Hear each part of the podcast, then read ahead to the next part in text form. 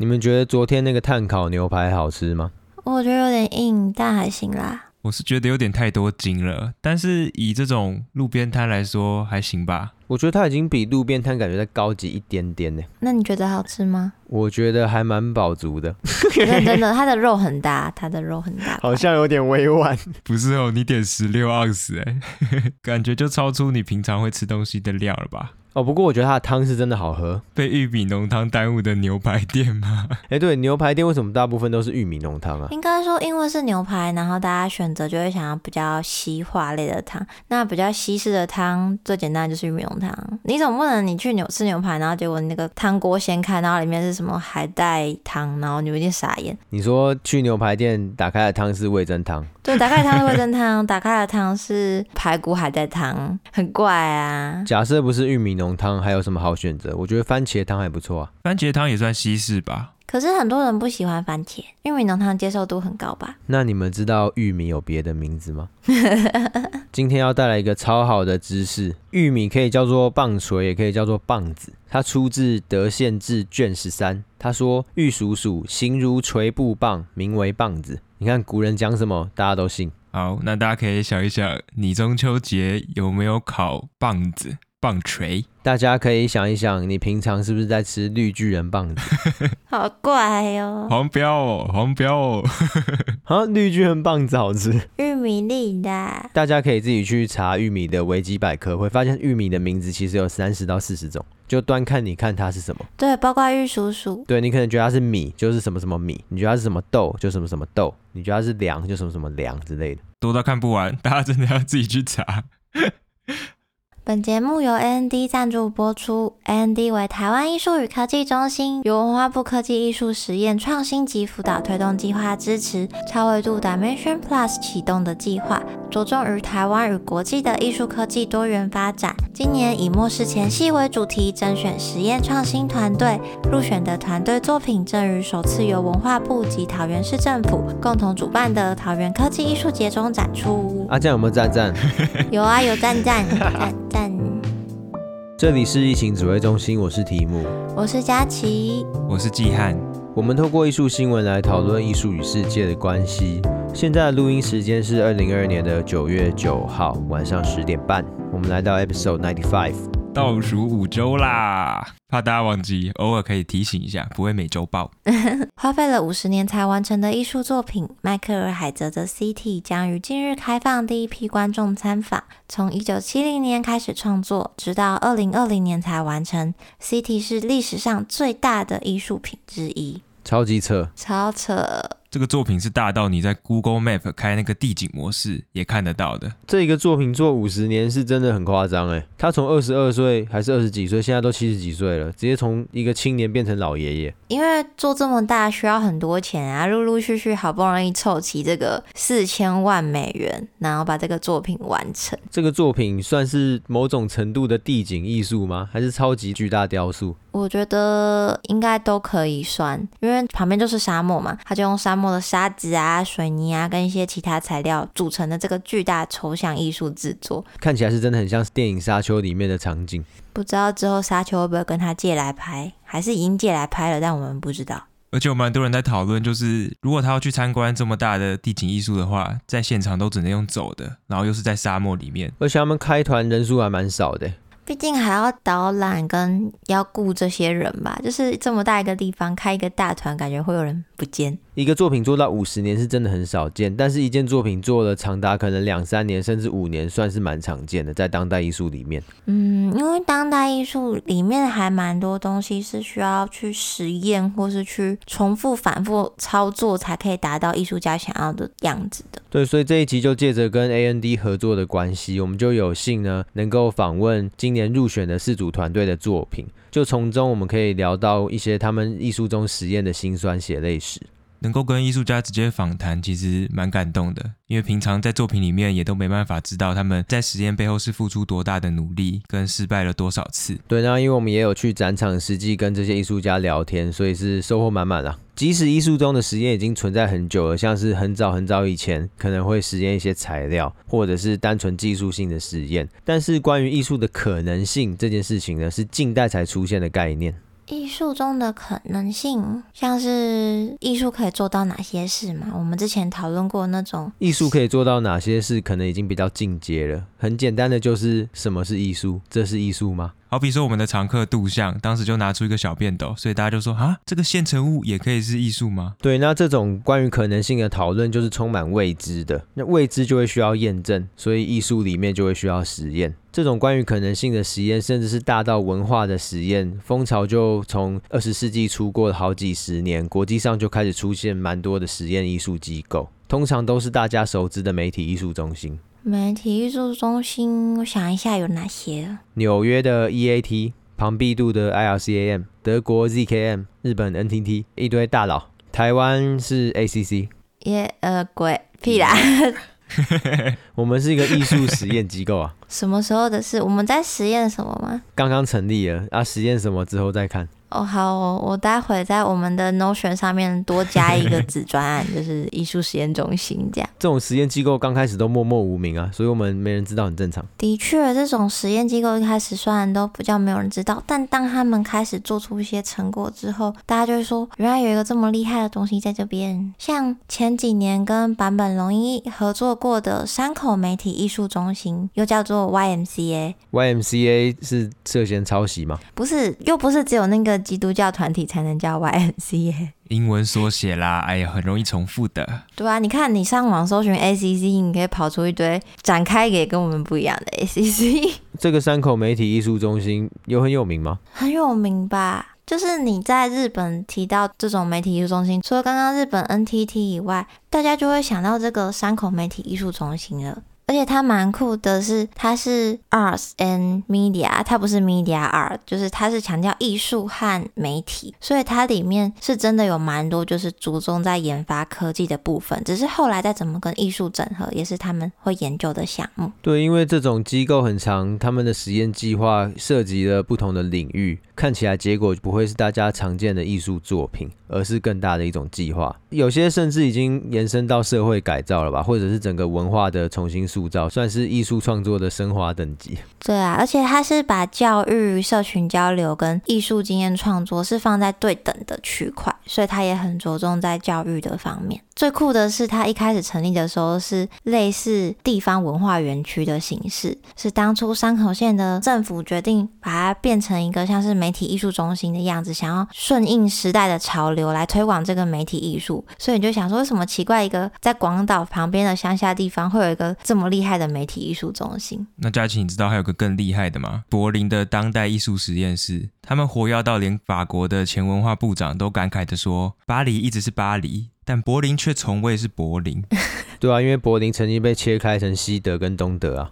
他才不是这个意思嘞，他才不是这个意思。哇，这个法国的前文化部长吃炸药哦，他很酸哦。才不是，他是在说的是东西德合并之后呢，柏林还是持续的一直在变动着。那有一部分就是因为柏林当代艺术实验室，他们跟其他的媒体艺术中心一样，有在做长期的推广。这个机构的创办人他还有说，另外一个原因是柏林的房价并不像其他的大都市一样这么难以负担。所以艺术家也更有能力去做艺术的实验。那这样还不错，因为柏林不是德国的首都吗？我以为他们的房价也会跟各地的首都一样高攀不起。而且老实说，一个艺术机构国内的人会称赞就已经不错了，搞到国外的都在称赞，算蛮难得的啦。对，而且他们一个小小的机构办的展览，居然可以跃上国际，就是柏林双年展，也是有非常多前卫的实验。只能说已经不是昔日的小小机构了。我印象比较深刻的是二零一二年，他们那时候举办第七届双年展的时候，有邀请到世界各地关于占领的活动人士直接进驻空间。对啊，就像台湾的太阳花学运，他们曾经占领过立法院，所以就很有可能会被邀请到这届的柏林双年展。可是季汉，二零一二年还没占领。哦，没关系，我在讲的是他们符合资格。你说可以去补进驻哦？没办法啊，除非什么二零五一年他们又也是跟占领有关的，那他们就可以请当初占领太阳滑雪运的人去占。二零五一年占领的那些人很硬呢，已经有点老了。他们绝对不会再重新复刻二零一二年的双年展啊，因为他们一定还会有很多想要尝试的前卫实验，不管是在策展上或是在作品里面，他们都会持续的推广，让柏林的艺术家们都可以有这样子的艺术环境，也可以让大众更多的接受这类型的作品。我觉得这边可以引用台湾已故的优秀艺术家李世杰曾经说过的话。他在《今日文化为何实验》中有提到一个问题，就是文化为何需要实验？我们今日的文化实验室将怎么看待自己？一个蛮难的提问了。一个看到就觉得惨了，接下来要沉默十五分钟，因为我跟季汉都在想要怎么回答这个困难到不行的问题。只是其实艺术的实验跟所有领域的实验，我觉得都有一个类似的概念，就是他们想要去突破吧。好比说科学家做这些实验，也是为了说可以得到可能更快的科技零件，让我们可以使用上更舒适。艺术他们也是在挑战本来的架构，然后希望艺术可以走到更高的地方或更远的未来。我觉得对我来说，文化或者艺术会需要实验，是因为艺术是前卫的。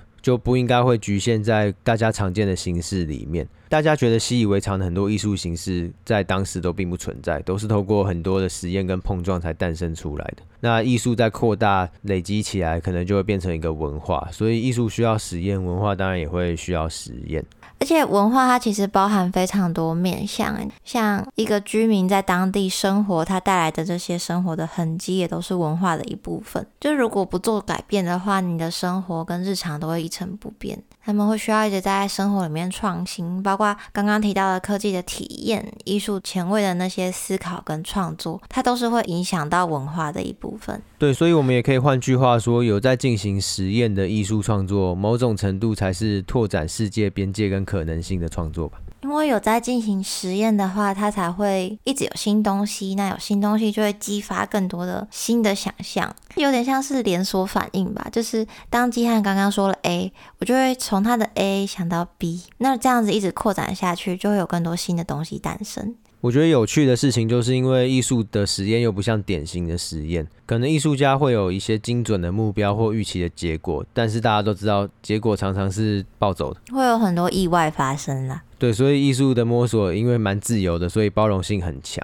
我觉得这边就可以介绍到许训祥的 Microstructure Machine，他这件作品还蛮有意思的啊，大家可以想象一个慢慢细细吐出很多小气泡的一个绘图机器。对，而且我在现场看到，就是那些泡泡，它其实会有非常细节的运动。大家看到这些泡泡的时候，会想说，诶，又是一种科技艺术里面精准的电子控制或者是城市控制出来的影像嘛？结果其实不是，就是这个世界本来就诞生的原则。这些泡泡在那边慢慢动来动去，依循着大自然的守则。哦，他等于透过作品把这种自然之美凸显出来，让大家可以更清楚的看到。对，那当然除了自然之美之外，有一个很巧妙的部分，就是它还是有一些人为控制的因素，所以这两者之间的对话关系就还蛮有趣的吧。这种作品看起来虽然单纯，可是有非常多的细节在里面，就会需要实验。例如说，它的泡泡水的比例就会影响泡泡的样貌或者是持久度。大家洗澡吹泡泡应该都有经验吧？有的真的吹不出来，有些牌子的洗发水跟沐浴乳是真的弄不出泡泡来的。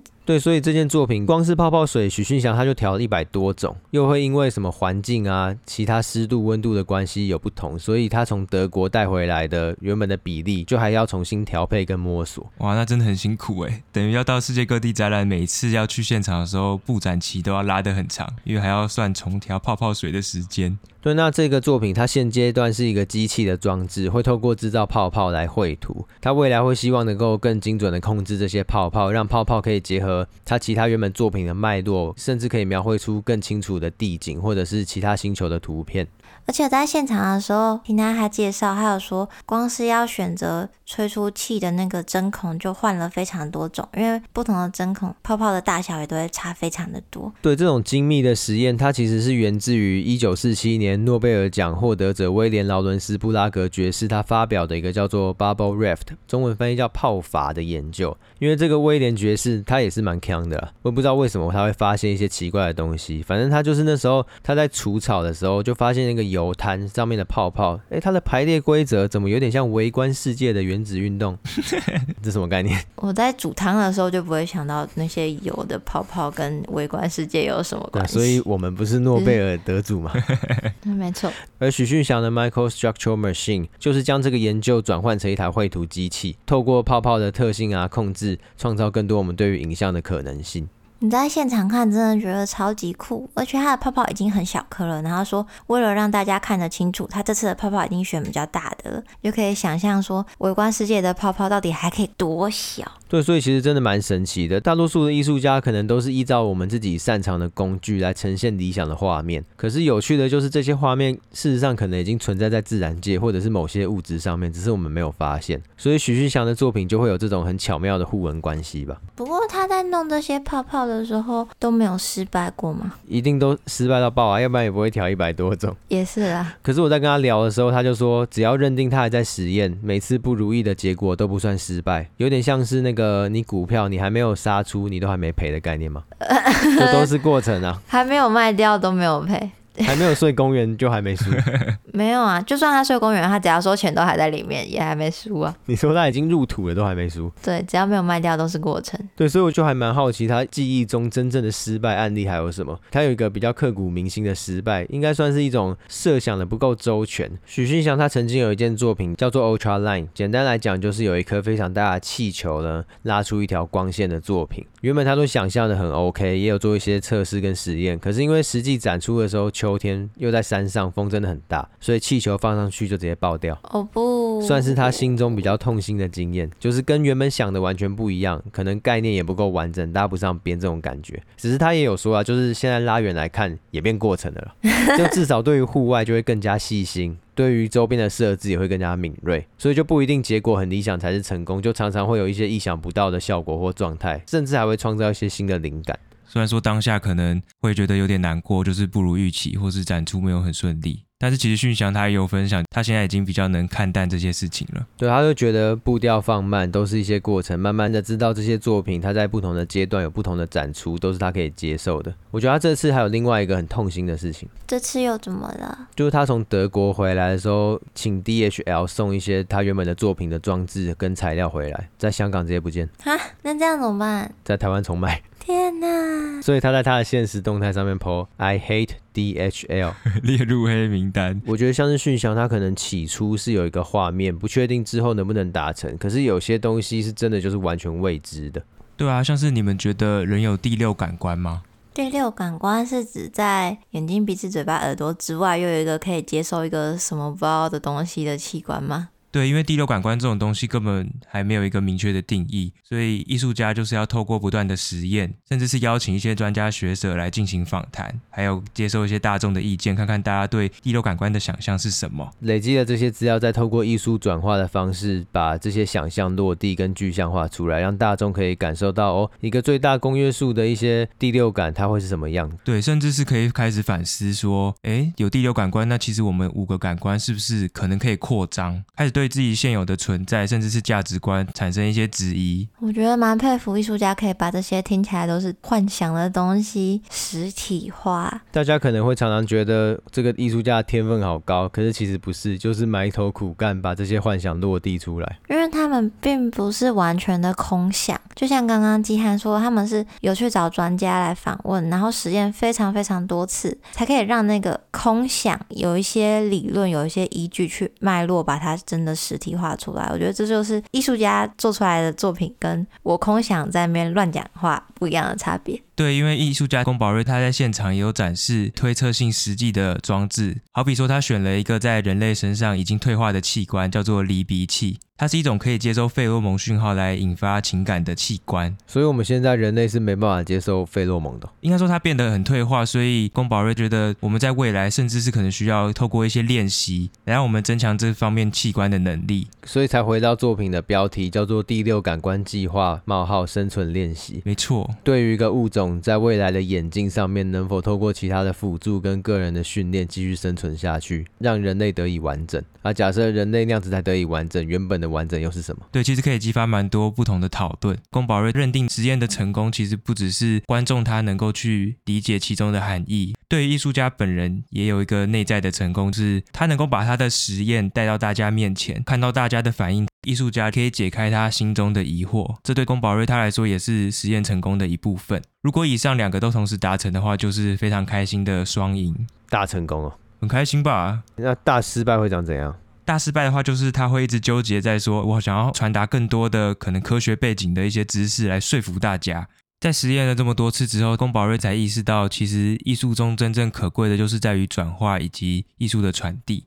所以大家到展场看到宫保瑞的作品，就可以感受到他在艺术中做的转化是什么样子。他在旁边会有一个录像跟装置。我觉得看现场，然后一定要记得戴耳机听他怎么描述那个舞者的经验。我觉得那蛮重要，帮助你可以理解他整个作品，就是他所说的那些传达比较困难的部分。而且他在这次作品里面有放一些，就是那些访谈，所以你也可以知道其他人在想什么。就整个推测设计的代入感变强吧。像宫保瑞是实验了很多次，想办法实验出就是这个第六感官的认知，然后把它放在一个我们退化的器官上。不过，如果你是像艺术家赖俊廷的话，他们是实验出一个外接的器官，是可以拆卸的那种赛博朋克的概念。赛博类的作品啊，我们常看到不是眼球那种吗？你说义眼吗？哦，对啊，义眼或者是什么钢铁手臂。跑得超快，力气超大，嗯、或是像会出现在残障奥运那种很帅的钢铁脚，刀锋战士，刀锋战士那种比较属于侵入式的意志。可是艾俊廷他们认为说，那种植入式的都会有一种被监控的感觉，所以他们这次所实验出来的这种蛇板电极起电器。所以他是把一个晶片放到你的嘴巴里，然后就感测你的什么心跳还是什么吗？不是不是，他完全没有要感测你，他是在那个装置上，它会有一个摄影机，它可以去看到各种东西。那随着他看到的东西，他再去电你的舌头。所以现在摄影机如果拍到一个圆形，我就可以用舌头也感受到有一个麻麻的圆形在我的舌头上吗？对，当然它可能不会这么的具象啦，就我的体验。可是你会有种舌头被电到，会有一种麻麻的感觉。那他们是希望可以用这种特别的方式增强人类的认知。而且因为这种超细腻的电子还有触觉，就会需要很多实验吧。已经不止艺术上的实验，是完全科技上的实验。没错，光是听到这个电舌头，它就需要花非常多的时间在找正确的电舌头的晶片。所以目前这件作品它的进度还是很出奇嘛？嗯，艺术家表示说，这还在很初期的开发阶段，是一个长达十年的计划哦。毕竟你看，光是一个这么复杂的晶片，他们就花了很久的时间来找正确可以电击舌头的晶片了。虽然它感觉好像是一个很酷的器官装到身体上面，不过它背后其实有一种很强的抵抗心态。没错，因为它虽然是感觉你要含在嘴巴里去被晶片电触发你舌头的电觉，但它就很强调说这个是可以随时拿掉的。这件事对他们来说非常重要，因为他就是想要抵抗植入式监控资本主义这种大家已经快要习以为常的东西，就像我们常用的手机呀、那些广告。你们不是都会觉得说什么？我今天好像聊到洗衣机，可能我明天我的 Google、我的 FB 上面的一些广告都是什么最新款洗衣机？对啊，所以就好像某种程度来说，科技的发展是增加对人类的监控，并不是增强人类的感知。是反过来看我们的，不是让我们更可以看大家的。对啊，就会越来越被看到。所以其实，在他们的角度来说，艺术里面的实验就是要一直去抵抗这些社会常见的东西，要做出跟大众不同的见解。就是艺术家很必要实验的，不是随波逐流，而是要改变大家对世界的认知。所以他们这次才一直实验跟人类认知有关系的相关创作。这也算是绕了一大圈呢。对，但是以实验来说，我觉得是一个蛮酷的研究对象，而且又真的把它做出来，就好像蛮有说服力的。因为这种东西很明显就想得到，开发过程就是非常的痛苦。对啊，除了开发过程在科学上的失败以外，他们有说到，就是因为大家习惯的会跟身体有接触的艺术作品都是感测类的，所以除了在科学上的失败，他们在解释作品上也常常遇到困难。就是怎么解释，大家好像都是有点没办法完全 get 到他们到底要讲什么。而且还有一点就是，嘉晴刚刚有提到，他说这件作品要做十年，所以当这件作品还没有到他预期的成果的时候，其实观众也没办法直接透过作品去看，所以也才会有理解上的障碍吧。嗯，他们为了要解决这个作品脉络上比较长的问题，在这次展览的流程上也有比较细致化的处理跟有脉络的文字解说来帮助大家了解。那他们的实验脉络这么长，大家一定想说，所以是到现在都还没有成功，还在成功的路上。不是每个人都是钢铁人哦。坐在那边啾啾啾啾，好了，我做完了我新的心脏。对啊，而且是艺术家又不是发明家，那跨领域很辛苦哎。嗯，他们后来就有认知到，当作品在阶段性展出的时候，观众有给出预期之外的回馈，有新的发现，他们就觉得是成功的一种了。因为有的时候预设太多，观众可能会怎样怎样，反而会有落差。就像提姆一开始讲到的，艺术的实验是可以包容这些落差，而且可以激发出更多的可能性。我觉得光是让大家意识到科技的发展并不是单方向的，也可以有更多的可能，就已经很成功了。就如果大家有兴趣，可以挑艺术家有在场的时候，就有机会体验到舌头被电的感觉。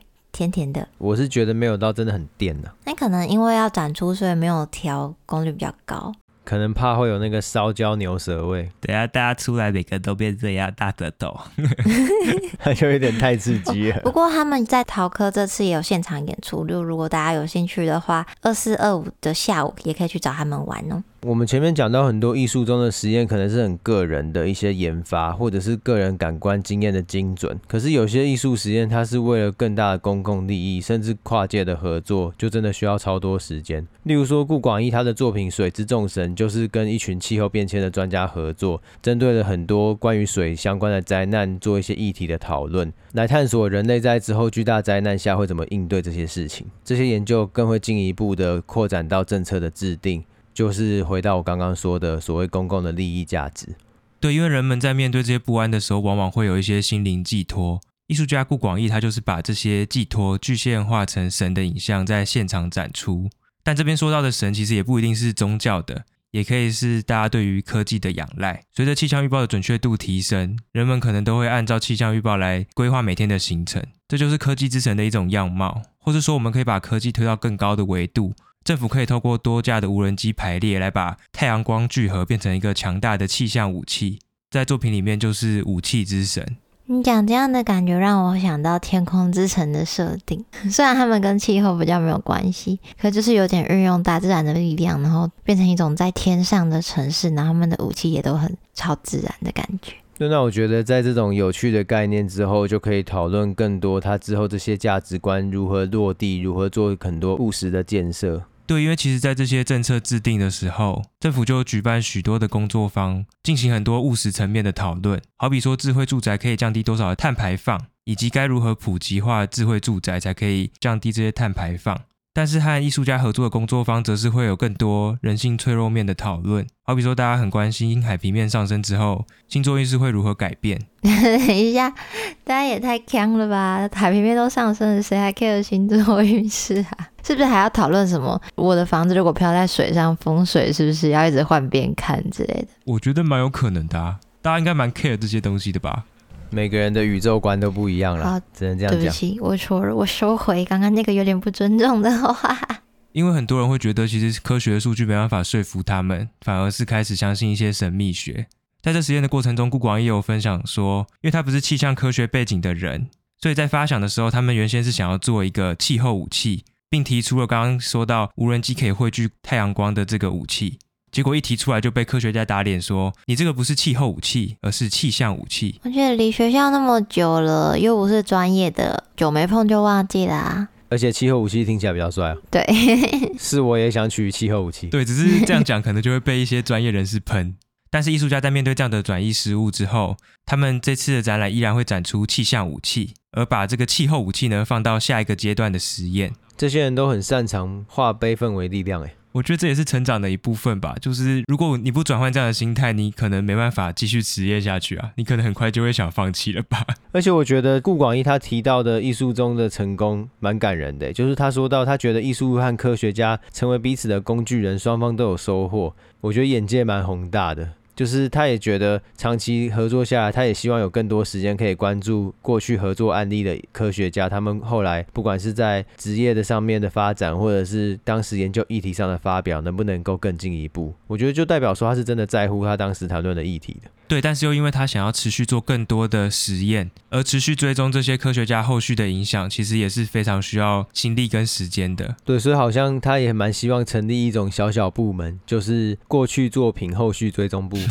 尤其是顾广义的推测设计这种领域，它就公共性很强啊。所以它不是一个非常个人的感知经验的作品，它是有很多实际想要去改造这个社会的地方，所以好像这种后续追踪部是蛮重要的。对啊，以这件作品来说，他们后续的观测也包含他们在做了工作坊之后，是否能成功影响到政策，也会是顾广义判定这个实验是否成功的其中一个部分。也就是说，从我们最前面可能比较个人的感知实验，一直到后来是对这个世界是否有明确的改变的实验。对啊，就代表实验其实有超级多不同的面向，大家都可以慢慢的去发想跟发展。所以一件作品做十年刚好而已，是不是？还行吧，有的人的十年也才刚开始啊。所以我们也不难想象，一件作品做那么久，到底是有哪些妹妹嘎嘎困住他们，又从哪些失败中获取经验了。今天这四个作品算是面向都蛮广的，所以我们可以大致上将实验分为好几个不同的阶段，可能是单纯作品执行成功与否的执行层面的实验，或者是作品的价值观念体系的实验，再更进一步，可能就是对于这个。世界是否有明确改变的实验？